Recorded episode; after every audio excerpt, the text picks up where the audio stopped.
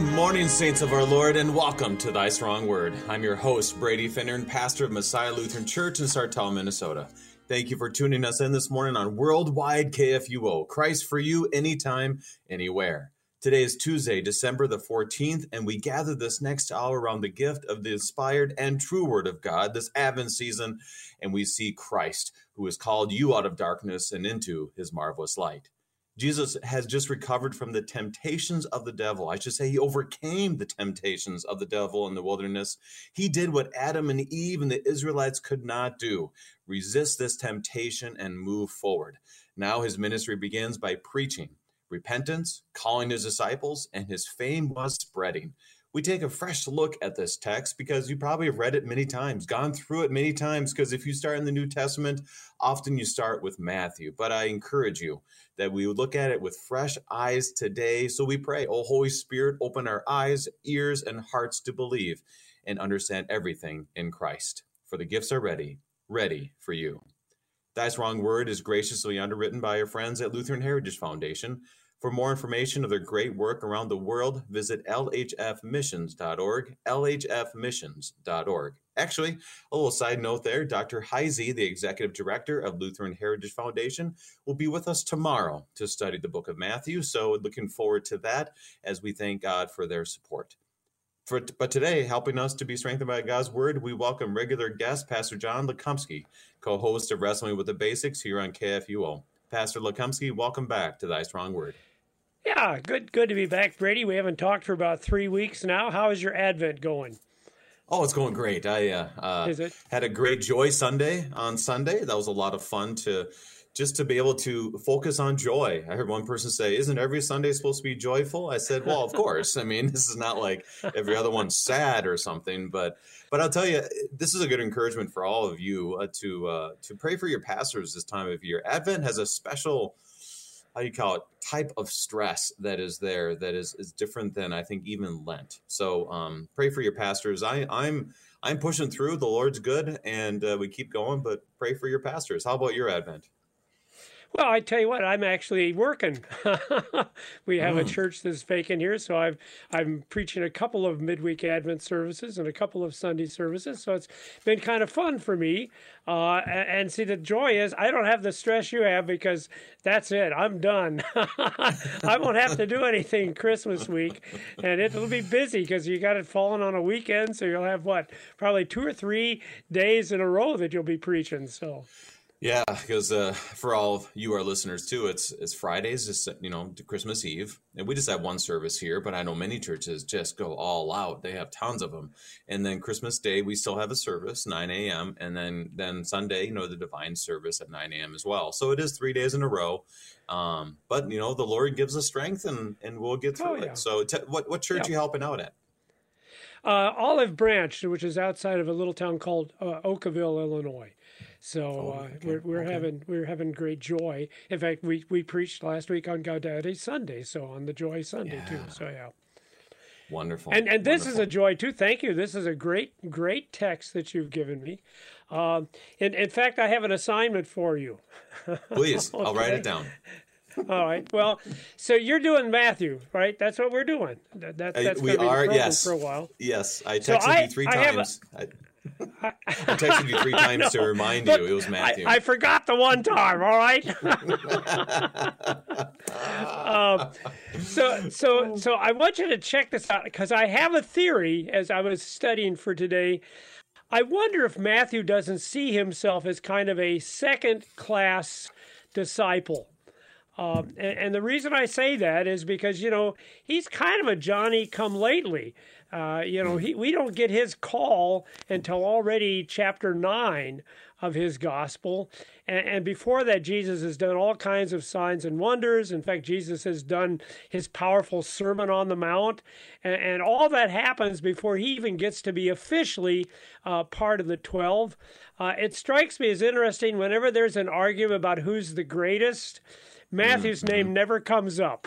That's true. no one ever That's suggests true. that he. Uh, and, and, in fact, uh, I'm wondering if he could never really shake the fact that he wasn't a decent fisherman. Because let's face it, that that's a decent profession to be a fisherman.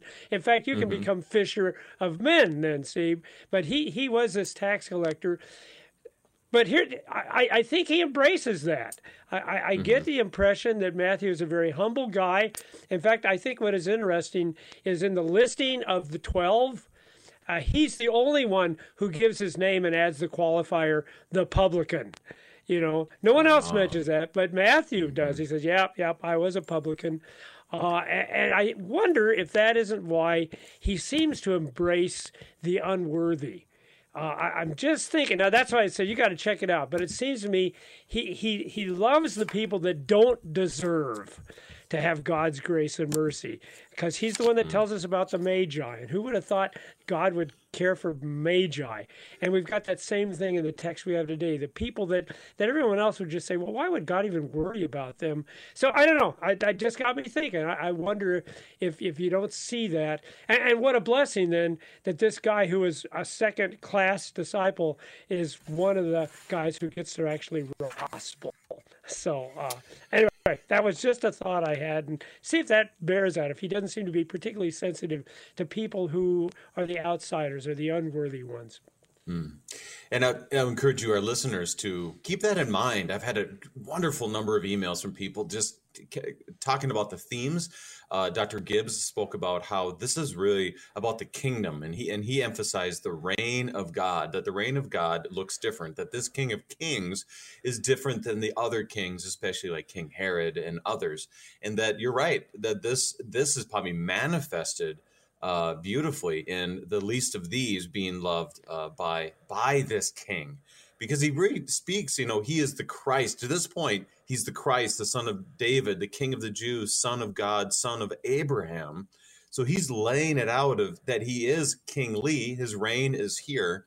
At the same time um, who are the people of whom he's serving? And we we get a glimpse of that today as well. So any other well since we're already in this what what uh you have any other thoughts on on the text before we pray? Well, I, and I just I, yeah, I, you, you, mentioned Gibbs, right? Isn't that what you said? Yeah, Dr. Gibbs. Yeah, I, I didn't. Mm-hmm. Yeah, okay. Uh, uh, and, and of course, yeah, that's one thing that he taught me, which I think is such a neat concept. And I'm glad you mentioned it because I'd forgot it.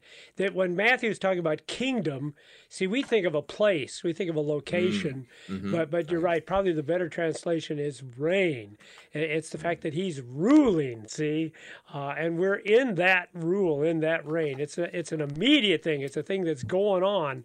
Uh, so yeah, I'm glad you brought that up because honestly, I'd forgotten that, and that, that's that is a big, big thing in, in the Gospel of Matthew. We see it in this text too. So, and I'll I'll say this because there were so many nuggets that Dr. Gibbs brought to us, and one of the lines that he used was, "The reign of God it, it has come. The reign of God in Christ, of course, is here, and the reign of God in Christ is coming." So that was one line, and we try to use that over and over. The other one that he began began with is this Matthew is showing us the unbelievable mercy to unbelievable sinners. And I think that really lines up exactly what you're saying. And Matthew knew that himself as he wrote these words. Yeah, and, and, and so I'm thinking that, that Matthew must have been following Jesus long before he was actually called. Because how sure. else does he know the words of the Sermon on the Mount, right? Because mm-hmm. so, he records them, and he records them in more detail than anyone else does. So I think he was there. You know, he was in the same city, right? He's he's a tax collector, mm-hmm. Capernaum. That's where where Jesus' headquarters is. But I think he thought, well, you know, I, I, can never actually be a disciple, though. That'll never happen. I'm a tax collector, you know. Right. And so what a what a glorious day that must have been when Jesus shows up at his tax place of all places, right? Right there where he's doing the the sinful thing, and he says, "Follow me." So yeah, yeah, uh, that those are good thoughts. Those are excellent thoughts, Brady, and I I, I hope you'll see that that he is the guy who understands God's grace because he knows he should never have been there, but he is. He is. Gets to write That's a gospel a, on top of everything else.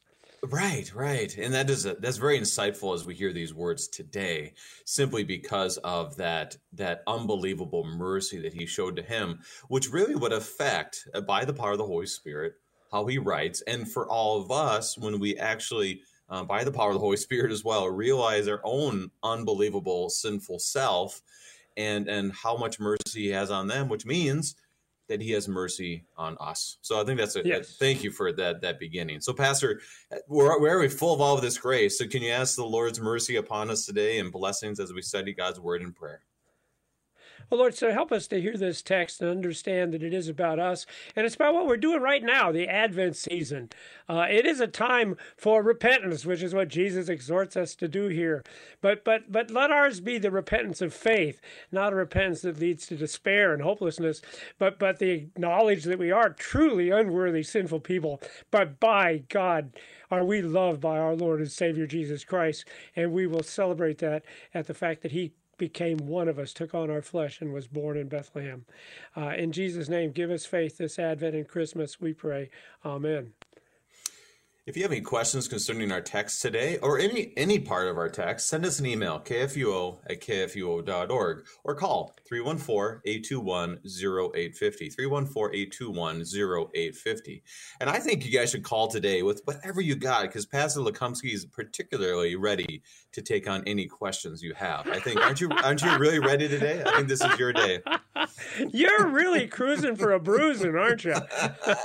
well, you don't live in Minnesota anymore, so I can do this. Yeah.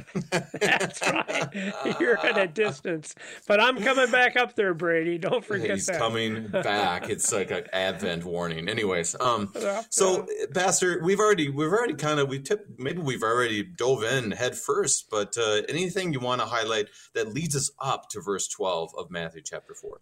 No, no. Let's. I think we're ready to go go at it, and there's a lot okay. of stuff here. So, so Jesus has just uh, defeated is not the right word, but overcome the devil. That he did not fall like the Israelites and Adam and Eve. And it it ends in verse eleven. Then the devil left him, and behold, angels came and were ministering to him. So that just kind of sets the tone for where we are now. When it, the title of it says begins, that Jesus begins his ministry. So I'm going to do this because, well, I know how this goes with Pastor Lekumsky. I'm going to read 12 through 16, and I'm going to ask you, what do you think we should be reading? That's fine. That's a great place to start. Although I'll probably okay, all right, here we go. before you get done. probably yeah, verse 14 all of a sudden. Yeah, okay. Verses 12 through 16. Reminder to our listeners we'll be reading from the English Standard Version. Now, when he heard that John had been arrested, he withdrew into Galilee. And leaving Nazareth, he went and lived at Capernaum by the sea in the territory of Zebulun and Naphtali. So that was spoken by the prophet Isaiah might be fulfilled. In the land of Zebulun and the land of Naphtali, in the way of the sea beyond the Jordan, Galilee of the Gentiles. The people dwelling in darkness have seen a great light. And for those dwelling in the region and shadow of death, on them a light has dawned. So I love that Isaiah text. I don't, I don't want to get there quite yet because I'm real excited to get to that. But, but some of the context, what do you have for us? Okay, so so what what Matthew is trying to do is is place Jesus geographically because the last time we left Jesus, uh, he was at his hometown in Nazareth. Uh, he had gone into the wilderness to be tempted. Uh, he had been with John the Baptist. John had baptized. And so I think the natural question is well, okay, well, where, where is Jesus at now? Uh, um, and, and, so we're, we're given a location. Uh, he, he's no longer in uh, down there around the, the River Jordan in Judea because John has been arrested.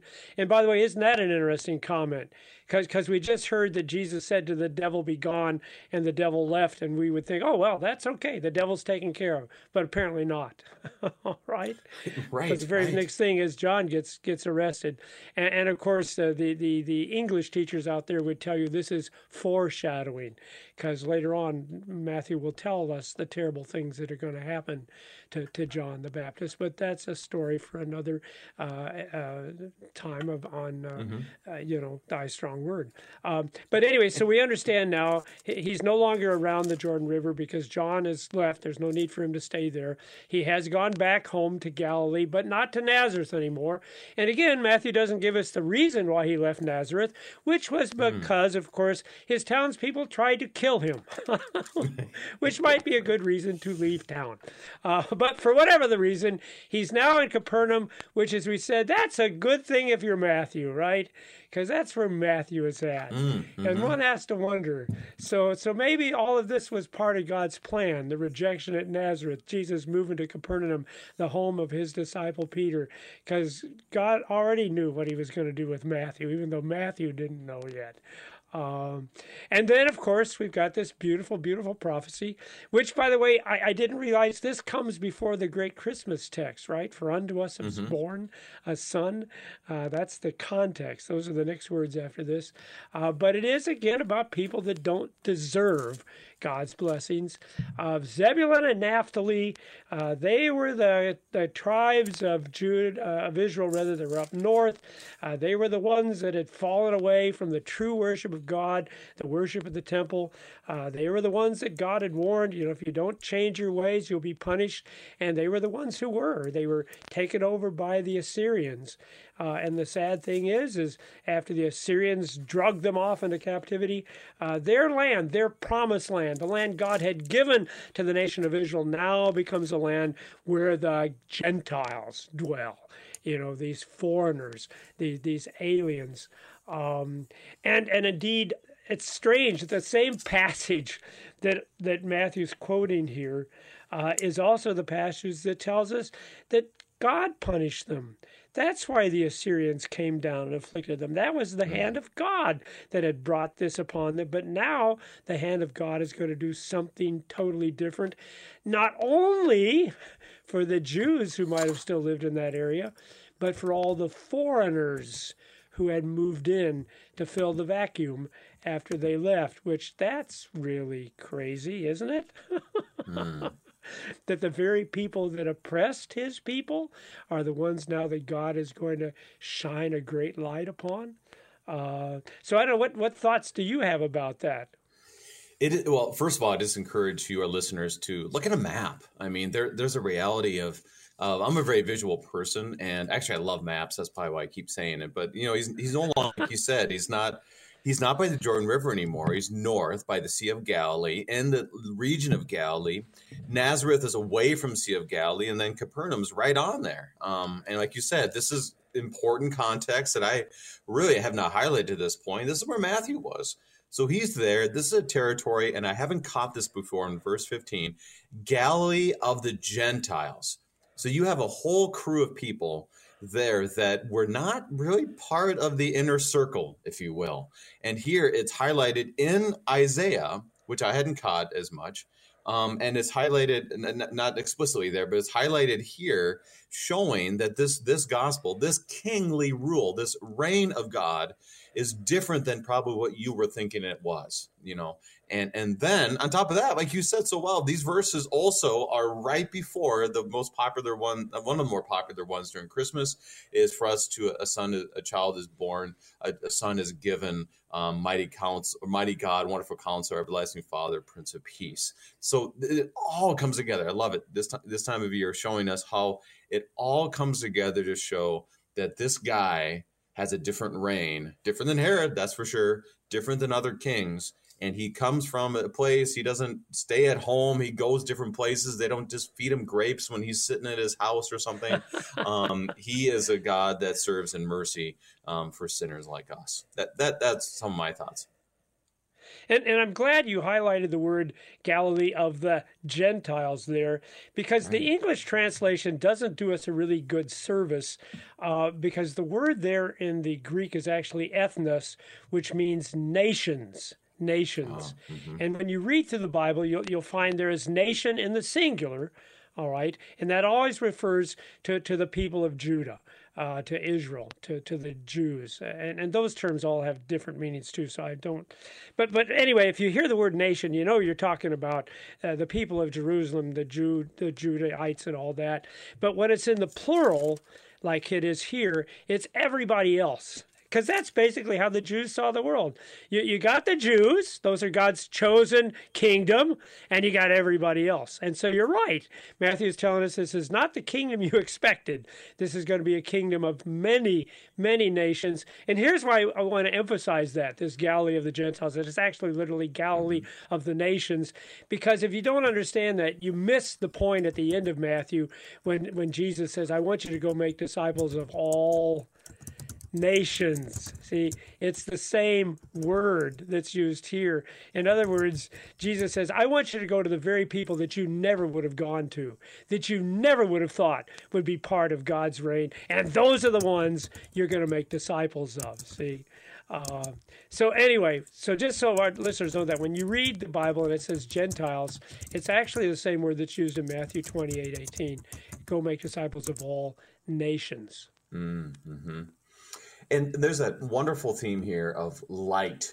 And uh, why, why is it an important theme that we see? Well, this kingly rule, this reign of Christ, will be a light in the midst of darkness. Why is that such an important? I think it's a very important aspect that we see here and throughout Scripture. What are your thoughts?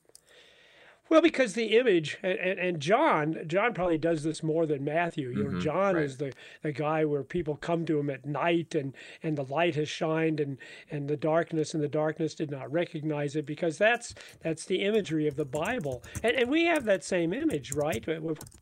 When we think of death, and this is the shadow of death, we, we think of darkness and we wear dark clothes or whatever. Uh, but of course, Jesus says, I am the light of the world, you know. And, and so he's totally going to change it. Uh, and, and, you know, the thing I really like about light, uh, have you ever been in the darkness? Have you ever been in the dark? You have, Brady. sure, absolutely. Physically, not not not not not uh, you know philosophically. We're all in the dark sometimes, but I mean literally. Uh, and, and, you know what it takes to get rid of the dark? You just turn on the light. Have you ever right. seen the dark prevail over the light? No, you turn on your flashlight and the dark just goes away. You know, it may kind of hover around you, but but when it comes to a battle between darkness and light, light always wins. mm. So, mm-hmm. um, well, in him there is no darkness at all. Um, because yeah. when there is light, there is there is no chance for darkness. You have to have a shadow. You have something blocking it or or yeah once it's there there's no chance for the darkness. So definitely a uh, and this is what i love a lot of times for christmas eve we'll start this way by quoting isaiah 9 2 you know the people who have dwelt in darkness have seen a great light. And then there's kind of that aspect where you maybe some churches i know will turn more lights on you know? Hmm. and and then at the end you have this candle light which reminds you that it's not about having all these lights, but even that little bit of light gives us hope, which obviously that little baby Jesus um, gives us that hope and hope for the world. So it, it, it, I love that that imagery, especially during this Advent season. Anything else in those first four five verses? Well, be, before we leave, we, we have to comment on so that what was spoken by the prophet Isaiah might be fulfilled, because mm. that you're going to see over and over and over again in Matthew. He's constantly saying to us, Look, everything that's happening is happening exactly the way God said it would happen. In fact, it's interesting, the word fulfilled there has the nuance of completed. And, and so the idea is that God says something and, and, it's just a matter of time. Just wait, because it will be fulfilled. It will be completed. That that's the one thing you know for sure. Whatever God tells you, that's exactly what's going to happen. Just as assuredly as when you turn on a flashlight, the darkness is going to go away. All right, unless of course your batteries are done, then then that won't. But if you got the light, the darkness will not prevail. uh, well, very good. So verse seventeen is a transition um, I've, I've oh, yeah. even heard it said is it's almost like one of the the major transitions in the whole book, which I found interesting, and I think there's a lot of truth to that. In verse 17, it, it, it keeps you from a uh, kind of a nice, oh wow, the light. I like light. I don't like darkness, so light is good. and then you're kind of we're done with John the Baptist. Like John the Baptist, his message, oh well, how annoying and how how what a downer. We got this Jesus. He's going to be the light. He's not going to do this. But then verse 17 comes and it sounds kind of the same as what was previously preached. Verse 17. Well, well, well Brady, you know, it sounds kind of the same because it is. it's the exact same words that we were told John preached. mm, very nice. So 17, let's hear it. From that time, Jesus began to preach, saying, Repent, for the kingdom of heaven is at hand. So, like you said, it's the same exact words, but it's not John, it's Jesus. So what's the difference? Yeah. Or is there a difference? Well, okay, so so here's here's the comforting thing, uh, because we know John was was arrested, and and one might think, well, that's the end of that, uh, and it's almost like, no, no, no, no, this is the word of God. John can be arrested. John can actually die, but it isn't the end of what God is doing. Okay, that message will continue, and I think it's kind of interesting. That's why we're going to have the call of the disciples in the next few verses, because Jesus is going to die, rise, ascend. He's going to leave, but the message is going to go on. In fact, that's what Jesus says. You know, I'm going away, but I want you guys to keep preaching repentance and forgiveness of sin. See? And look at this. This is what, almost 2,000, or it is over 2,000 years later. And you and I are preaching the same message. okay? Mm-hmm. So this is my point. Just like when the light shines, the darkness has to go away. There is no competition, no great battle between darkness and light. Light just shoves the darkness away. So the same way with the Word of God. The Word of God is not going to go away. It will continue to be uh, proclaimed. I want to talk about that in just a second. Uh, uh, and that's the way it's going to be until God finally comes and, and brings everything to an end, like He said He was. And so that will happen too. Um, and and the thing is, it needs to be said because this is the land of Zebulun and Naphtali. This is the Galilee of the Gentiles. This is not the assembly of the holy righteous ones. This is the assembly of sinners. Okay, mm. so you got to start with repent. You, you, you can't start anywhere else. You have, and Matthew understands that, doesn't he? Because Matthew is a sinner. He knows that. But until you know you're a sinner, you can't see the light. Because, like the Apostle John tells us, we love the darkness. We just want to hang out in the darkness. It's only until we realize we're in the darkness that we might even want to have light shine on us. So, yeah, that's the operative thing repent. And then, of course, as you pointed out from Gibbs, and boy, thanks, because I, I, I, I love that what Gibbs says that, and I don't know how I forgot that. So, the point is, the reign of God is right here, right now. Okay? Mm-hmm. So if you're waiting for something to take care of the darkness, to take care of your sin, no need to wait. It has arrived. Okay? Mm. It's in it's in his hands as opposed to our own, yeah. uh, and, and I want to I want to touch on that a little more. But right now we need to take our break. We are studying Matthew chapter four with Pastor John Lekumsky, and we'll be right back.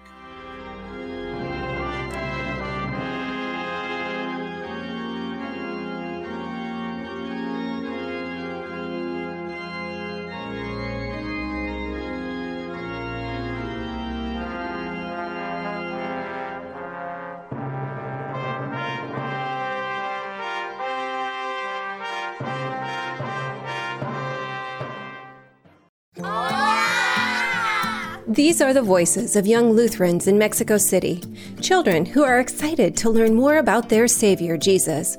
But they need our help because good Lutheran books for kids in the Spanish language are in short supply in Mexico. To learn how you can help tell Spanish speaking kids everywhere about Jesus in a language they can understand, go to the Lutheran Heritage Foundation website at lhfmissions.org forward slash Juan 316.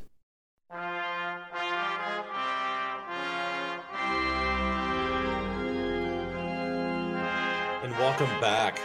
We are studying Matthew chapter 4, hearing of this kingdom of the new king with Pastor John Lekumsky. And Pastor, once again, we see this word, the kingdom of heaven is at hand. Like you said, it's the reign of God that is here.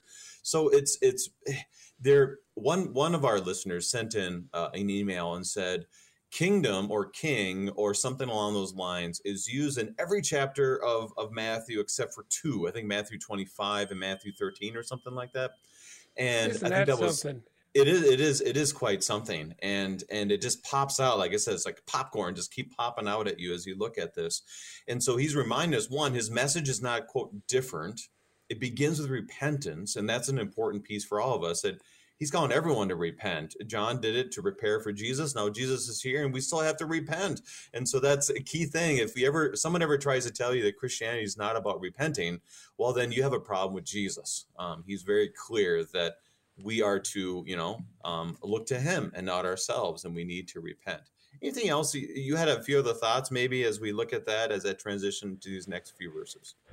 Well, well the thing that, that, that we have to point out is now the English says uh, Jesus began to preach, uh, and I and I hate I hate that translation because nobody likes to be preached at. okay. All right. And, very and, good. And the, well, and and the word in the Greek is kerusso, which is proclamation. And I'm thinking that that actually will come up. I, I think it's in this chapter where the English translates it proclamation. But here's here's why that's important, because a preaching is just well, we're just talking about stuff, right? That's how people sure. think of the word preaching. But the word here uh, in, in the Bible is is a statement that actually changes your life. Okay. Mm-hmm. It's a proclamation of something that it, it is. It's changing your life. So I like to use the example. So they've got you strapped into old Sparky. You know what I'm talking about? You're there in the electric chair. They're just about to pull the big switch there that is going to send you off to your destiny. And the phone rings, and it's the governor giving you a pardon. All right? That is a kerusso. All right. And I hope that everyone listening to you and me today and every day they listen would understand we're not here just to discuss a Bible story. We are here to kerusso, to make a proclamation. Anyone out there who's listening to this right now who is struggling with the darkness, whatever it may be, it might be some particular lust or, or anger or doubt, or I don't know what the darkness, because we all got darkness we struggle with, right? That's why we need to repent. But I just want you to know right here now, this very moment, as we're speaking to you, the reign of Christ is with you. And it is a reign that says, I love you, I forgive you, I am here for you. Okay? So, um, anyway, that's, I, we just need to add that before we go on uh, to this call of the disciples. Wonderful. So, right now, we know that we know he's preaching, he's proclaiming, as you said so beautifully. And now we start to, for whatever reason, Jesus not only has crowds following him, but he calls certain people to be his right hand men. And we hear of that today in a very unique way. And also, um, to look at it this way too, is what part of this is prescriptive, meaning, okay, what they did, I do. And what part of it is descriptive, that this is something that happened for the apostles and not necessarily for us, but how do we distinguish that? That's one one interpretive key that I really want us to focus on today, um, because sometimes we can kind of muddy the waters when it's there. So I'm going to read 18 through 20 is my goal. So, Pastor Lukomsky, that's fine. What do you think? I will not interrupt you, actually, because that's what I'd like to talk about. Oh no, no. Can you read all the way through verse twenty-two? Is there a reason why you wanted to stop at verse twenty? Uh, because I wanted to talk about Simon and Andrew a little bit. Um, that's it. Okay, that's so fine. Let's let's stick there. Eighteen through twenty. While walking by the Sea of Galilee, he saw two brothers, Simon, who's called Peter, and Andrew, his brother, casting a net into the sea, for they were fishermen. And he said to them, Follow me, and I will make you fishers of men. Immediately they left their nets and followed him. Now, I don't have a real particular reason why I stopped there, but just kind of to make sure we're on the same page. And it very similar in both of them. There is one little difference that we'll get to when we get to uh, James and John, but but looking at this, I mean, Jesus is just walking around uh, the Gal around Sea of Galilee, and two brothers are there. And what happens?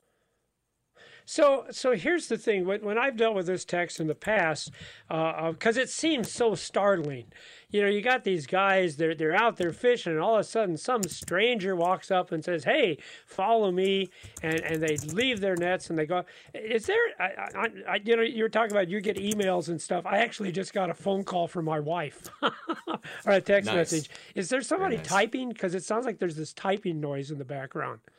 I didn't. That's what she texted me to say. Do you know that well, I don't know, whatever. Uh, back to the story. Uh, when my wife texts me, I got it. What you know? Otherwise, she, why did I, I texted you? Why did why did you say that? Uh, uh so so uh, now I forgot what we were doing. Yeah, yeah. So anyway, it just seems like remarkable that these guys could just pick up and leave everything and follow him. And, and of course, the thing we need to understand that's not at all what's going on here. Uh, these two guys, Peter and Andrew, they are of the age when people do kind of pick up and leave. They're, they're young men. Uh, today, people go and they go to the military, they leave for college, or maybe they just take off to see the country. Uh, young men do that often before they settle down. Uh, um, and these guys had already done that they'd already taken off and followed John the Baptist. You know, they they are the disciples of John the Baptist. In fact, that's where they met Jesus. You know, Jesus, uh, John pointed him out and said, This is the guy you really want to talk to. Here's the Lamb of God that takes away the sin of the world. And in fact, we know they had had conversations with Jesus. And in fact, Jesus even preached from their boats on, on, on occasion. So it's not like just he came up out of nowhere and all of a sudden they threw everything down and started to follow him. Although here's the thing that I think is really cool about Matthew, because it dawned on me that's exactly the impression Matthew wants to give us. Even though, though we know that's not true, that's exactly the impression that Matthew wants to give us.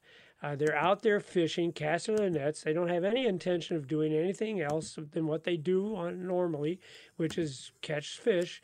And then all of a sudden, Jesus comes and calls them, and immediately, immediately, that right, not not hesitation, not talking about it, not thinking about it, they they pack up their bags and and they go. Uh, so anyway, and these That's are something. the proper. These this is your first class disciples here, and I don't think Matthew would argue that. Yeah. Right, and there's that. You know, if it, if it was not um how do you call it immediate or that there wasn't immediacy to this. He wanted to put that word in there. So there was no, definitely no. something to it that did they know of the message? Probably. John 1 kind of alludes to that. Um eh, there's just more to the story. That's why we read you know all the gospels and and we don't piece it together but we hear it here where that reality is did they hear it before? Yes but it was it was a it was a call and there it was and they immediately left their nets and followed him. And so it gets a lot more revealed how these guys are, what they're doing. I also find it interesting that he says, I will make you fishers of men. That this oh, yeah. is a, yeah. a process. You know, we hear this in chapter 10 when he sends out the disciples finally. Um, so it's definitely not like they went and they they knew it all. Like, hey, I I know all of this. This is great. I'm just gonna go and and I'm fully prepared. I got my MDiv and I'm ready to go to my first call. No, they were kind of going a little naivete in this whole thing. Um, that he is going to faithfully teach them and guide them and help them to grow, just like he does for you and I. Other thoughts you have on it, on And I think it's it, it, it's striking because because again the english says follow me. And, and when you get to chapter 9 uh, the exact same thing will happen to matthew. He's there in his little uh, uh, tax uh, uh, uh, place and, and jesus says follow me. But but i think it's interesting that matthew tells us that's not the word that jesus used with these men. Hmm. it's not the same follow me that was given to matthew and, and, again, I think you'll see that that Matthew's very humble. He's really ready to concede. These guys maybe have a higher position within the structure than I do, because uh, what's actually said here in the Greek is Jesus says, "Come." He says, "Come and get behind me," and it's not the typical word for follow. And and I really like the word there, uh, "come," because let me give you some other instances where that is used. Uh, it's used in John 21, uh, and Jesus says, Come eat. Uh, it's used in Revelation 19, where we are told to come gather for the great supper. Uh, it's used for the invitation to the wedding. Come to the wedding. And what I like is it's used in both Mark and Matthew, where Jesus says, If you're heavy burdened, come rest, he says. And then, best of all, again from Matthew, then the king will say to those on his right, Come, you who are blessed by my Father, inherit the kingdom prepared for you from the foundation of the world. So there is something in the way Jesus speaks this. And I think this is important for us as we try to reach out and bring other people to Jesus, that we express it in a way that says, this is a good thing. Who doesn't want to come to a wedding? Who doesn't want to come to, to this great banquet?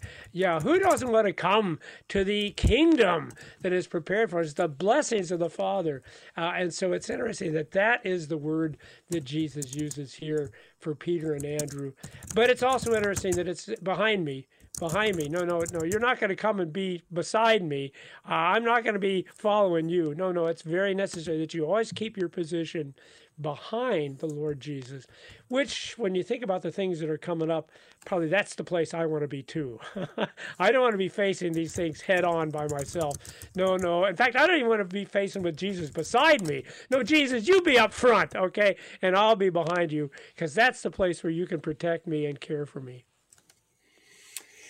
And once again, shows us a different kind of kingdom and a kingdom that we well want to be part of the kingdom that we why where we, we wear blue during advent that it's the kingly colors that we are slowly revealing who this king is. And that's and that's something that uh, what, what i've always loved and this happens here in matthew 4 is that you have jesus i mean you have a lot of references to the old testament. A lot of those references in the whole book of matthew happen during this short time period um, in chapter four and a little bit before that. And it reminds us that, that Jesus um, um, is the King of Kings. But with that comes, I've always like liked to prove that out. Hey, this is Jesus. It's it's shown in the in the Old Testament, and there is being fulfilled. How cool is that? It all lines up in a good mathematical formulation, if you will. But also, there's such a bigger meaning to this: is that he, who he is serving, um, how he is serving them and how that's distinctly different um, from what we always perceive to be kings. Secondly, the kings of the Old Testament, well, guess what? We needed a real king. they didn't work yeah, out so well yeah. in, the, in, the, Old Testament. And so it's not just a, a, mathematical formulation to say, wow, look how it's fulfilled. Amen. It's the Bible is inspired and true, which we do believe.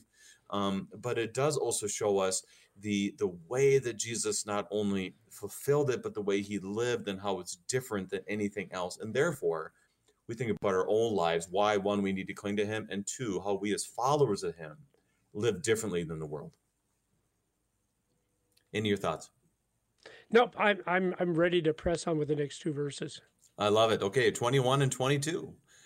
And going on from there, he saw two other brothers James and the son of Zebedee, and John his brother, in the boat with Zebedee their father, mending their nets, and he called them.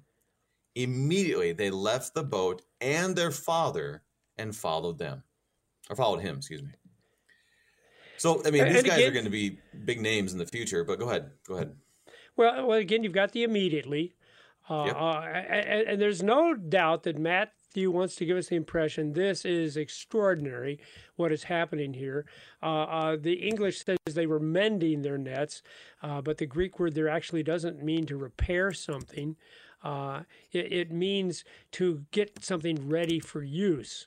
Uh, and the idea is again is that they um, they thought they were just going to have another normal day working with their dad out there uh, on the Sea of Galilee. And of course, Jesus comes in and, and totally changes that with just a word, with just a word, deute, come, come, get behind me.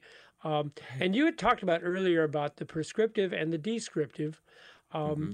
and, and, and certainly, I think one of the reasons why Matthew wants to make this different than the way you and I experience the call of Jesus because because I don't know about you, I, I, was kind of thinking about this for quite a while. I actually was thinking about being a lawyer for a while, but I had a, a grandmother who was very very involved in the church. In fact, I'm quite proud to say she was the LWML president for the Western Western District. Ho, ho. yeah. So so you know, and I can look back and see the influence of my grandmother and and uh, the pastors that I had and you know, it wasn't like one day I just, oh, I think I'll become a pastor. I'll follow Jesus. No, it was more of a slow kind of process thing. Uh, and, and I think, I think Matthew wants to make this call of these men more distinctive, uh, unique, because they are unique. Um, mm. You and I are not apostles, Brady. Uh, we are pleased to be called by God, just as these men were called. We are pleased to be given the same ministry, the preaching of repentance and forgiveness of sins. But we're not apostles. We, we don't have the authority. Uh, an apostle is one who actually can speak for someone else, and when they speak, they have the same authority and power as the one who has made them apostles. It's kind of like a uh, power of attorney. Um, so yeah, we do need to know when when these men teach things, when they write them down, these are things that we really need to pay attention to because these are the words of Jesus Christ himself, and, and certainly nothing that, that we do on Wrestling with the Basics on Saturday morning. We wouldn't want people to confuse that. but we hope we are giving people the words of Jesus, but not everything we say would necessarily be the words of Jesus Christ. and yet, Brady, I was thinking we need to realize this is exactly how it was for you and me we, we may think it was a process. These guys probably thought, oh, yeah, we followed John the Baptist. We talked to Jesus. You know, they may have looked at it that way. Uh, Matthew may have said, well, you know, I went and listened to him preach on the Sermon on the Mount. I was kind of thinking, I didn't think I could be, but then he called me. But no, we all need to understand the point here is that this is all planned out by God. He knows exactly who he's calling. He's got it all lined out. Some he calls when we're little babies in baptism. Some he doesn't call until, like the Apostle Paul, we're, we're well into our middle age. But the thing you need to understand, it's always what Jesus is doing, not us. And the great comfort in that is because we're all over the place. Sometimes I feel strong, sometimes I feel doubt, sometimes I have questions, you know. It doesn't make any difference. It's the Lord Jesus Christ who has made me one of his followers, and it's the Lord Jesus Christ who will see that I remain one of his followers, no matter what. Okay?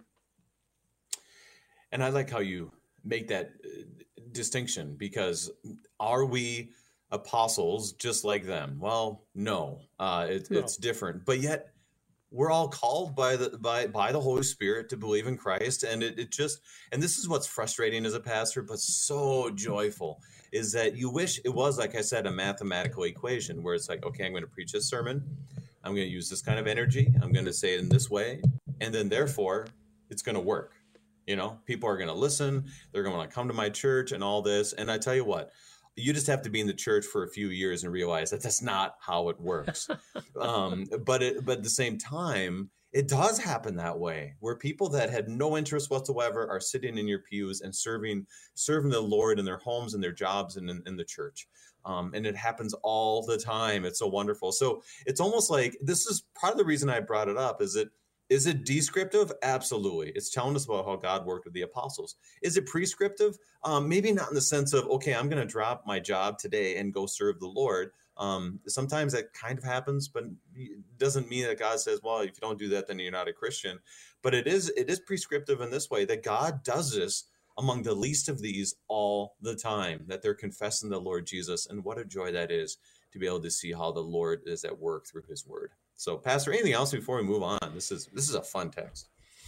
Well, let me just give you a real quick Christmas story as long as we're Please. here in the season of Advent. For, for these men, it did mean that they left their vocation as fishermen, and Jesus explicitly says, I've got a different job for you. Now you will be fishers of men, you know.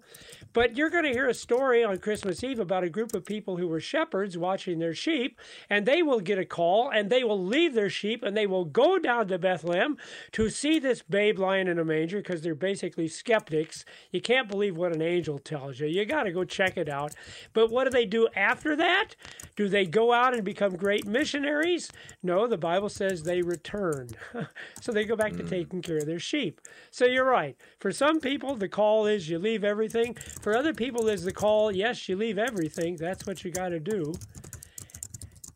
And then you go back to whatever it is that God has given you to do. See? Uh, and for most of us, that's how the call works. And even for us who are called to be pastors, we still got other work we got to go back and do. I got a wife that when I get done here, I'm going to have to go help her out. See, mm-hmm. and that's okay. Uh, and and and that's it, it's a the beautiful reality of vocation. So so pastor, let's let's keep moving forward here through the text and and um, uh, what we're going to do. My plan is this I'm going to leave verse 25 for tomorrow with Dr. Matthew Heise of Lutheran Heritage Foundation because I think it really sets up chapter 5 uh, very well. But we have enough in 23 and 24, I think, to, to keep us for the next seven minutes. So 23 through 24. And he went throughout all Galilee, teaching in their synagogues and proclaiming the gospel of the kingdom and healing every disease and every affliction among the people. So his fame spread throughout all Syria, and they brought him all the sick, those afflicted with various diseases and pains, those oppressed by demons, epileptics, and paralytics, and he healed them. So he just keeps going. I mean, he's not sticking around in Capernaum. He goes everywhere. He's teaching, he's preaching, he's doing this, he's doing that. And his rule is clearly different as we look at this than any other king before him and after him. So how would you how would you look at these verses? Well, I, I, just as a side note, again, please notice he proclaims the gospel. Uh, it's the same word we had earlier that the English translated preach but but proclaim is a much much better translation because it is that that idea that you're making an announcement that is literally changing people's lives. And and matthew details the fact that you know if, if you had various diseases and pains if you were sick oppressed by demons having seizures paralytics but this did change your life okay? Mm-hmm. it literally did uh, and that's what the gospel does. It literally, see, that's what I did like about that that immediacy that we had earlier. When, when that gospel comes into you, you are forgiven. We're not talking about that you might be forgiven or maybe someday in the future you'll be forgiven. You you need to know that when we say here on the radio and when the pastor says it on a Sunday morning, that's changed you. You are not the same person you were before. Your sins are gone as far as God is concerned. And if you're a Matthew, that's a great thing to know although in your sinful flesh that'll continue to trouble your conscience for your whole life, which is why you have to keep hearing that proclamation again and again. So you understand, as far as God's concerned, it, it's not an issue anymore, that sin of yours. Um, so I did want to point that out. And I also, I think mm-hmm. this is a great way to end the, the text because we begin with God saying, hey, this is what I'm going to do. I'm going to bring a light to the, the Gentiles, to Zebulun and Naphtali. And essentially, what Matthew is saying, guess what? That's exactly what happened. That's what Jesus did. He went throughout all Galilee and he brought a light to people who were in great darkness. Wouldn't you say these things? The sick, the afflicted, the oppressed, the paralytics. Uh, I, I, think yours says epileptic. Mine says those having seizures. Uh, mm-hmm. Isn't that isn't that a light? Aren't these people in darkness? Don't they need a light? And they're they're getting exactly what uh, the holy word of God said was going to happen. Which is why I can say to our listeners again, you you are forgiven. I, I can't say that on my authority, but I can say because that's what the Bible says Jesus has come to do.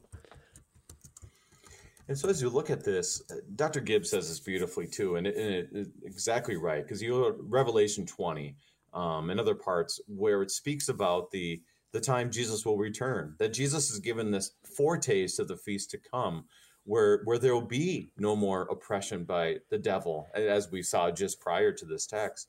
There will be no more sickness. There will be no more disease, no more pains, no more epilepsy, no more paralytics, be, because well, everything will be new, a new heaven and a new earth. And so Jesus has given us like this appetizer of the foretaste of the feast to come. And obviously, this connects us to the Lord's Supper, no doubt about that. It connects us to all of this that we will always be at the side where we give have joy like we had on Sunday, but also to realize that, you know, this isn't what it was supposed to be. But he gives us that glimpse and shows us that his kingly rule now um, is going to be doing the same exact thing. But his kingly rule and his reign um, will be in its fulfillment when Christ returns. And of course, if you ever listen to Dr. Gibbs, he loves going back to the eschaton and, and to the resurrection. Oh, yeah. But I love how he points it out here too. And when we pray, Thy kingdom come, that we're praying now and in the future as well. And and and the thing we need to remember, uh, because here's here's maybe the danger in this there are people listening to us right now who probably are afflicted and have all kinds of sickness and, and, they're not being healed. And they're probably saying, well, what's wrong with me? And in fact, you need to understand that's how the Jews would have regarded this. See, that's why this is striking, because in the Jewish mind, if you have all these things, well, there's something wrong with you, right? Because why would God put these things on you if you were good and holy and righteous? See, so, something wrong with you. Uh, uh, but but what we need to understand is that no, the sickness that's the result of sin in the world. That's just exactly how it is. Jesus didn't heal all the sick. Uh, we forget that when he healed someone in Capernaum, there were people in Cana that weren't going to be healed. Uh, we forget that even his own good friend Lazarus, he didn't heal his good friend Lazarus. Lazarus died. But but you bring in the eschaton talk, the end talk, and that's where you realize that this isn't the end of it. The illnesses we have now are not the end of it. You're right. There is there is death, but there's resurrection from the dead, and there will be eternal life. And as you said, there will be a time when none of these things will trouble us, but they do trouble us now.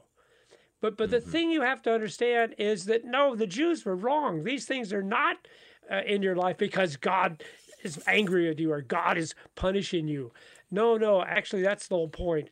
That you would understand that God loves the the you that that is having uh, sickness and illness. Uh, uh, uh, God loves the arthritic you. God loves the the you with cardi cardio problems. Yeah, no, that's the whole point. No, don't make any judgments.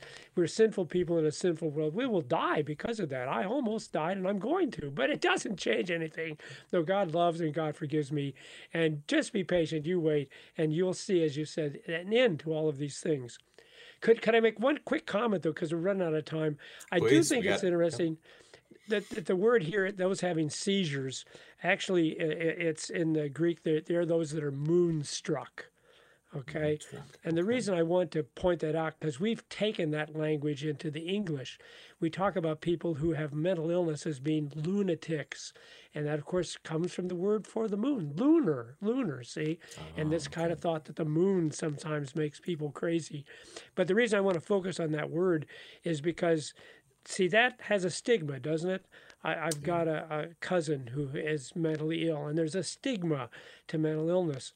And I just want people to understand. I'll tell you what God thinks about people who are mentally ill. He loves them. They are precious. They are dear to Him. Excuse me for getting emotional. But see, that's what this text is teaching us.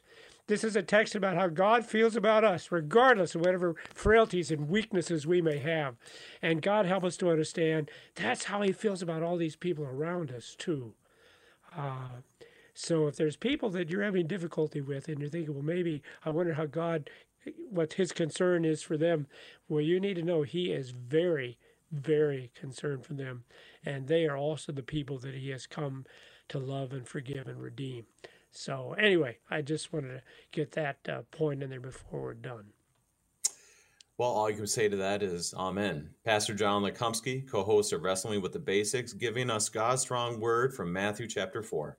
Pastor Lukomsky, thank you again for the gifts. Yep, thank you, Brady. It's always a joy to work with you. I'm your host, Brady Finner, and pastor of Messiah Lutheran Church in Sartell, Minnesota.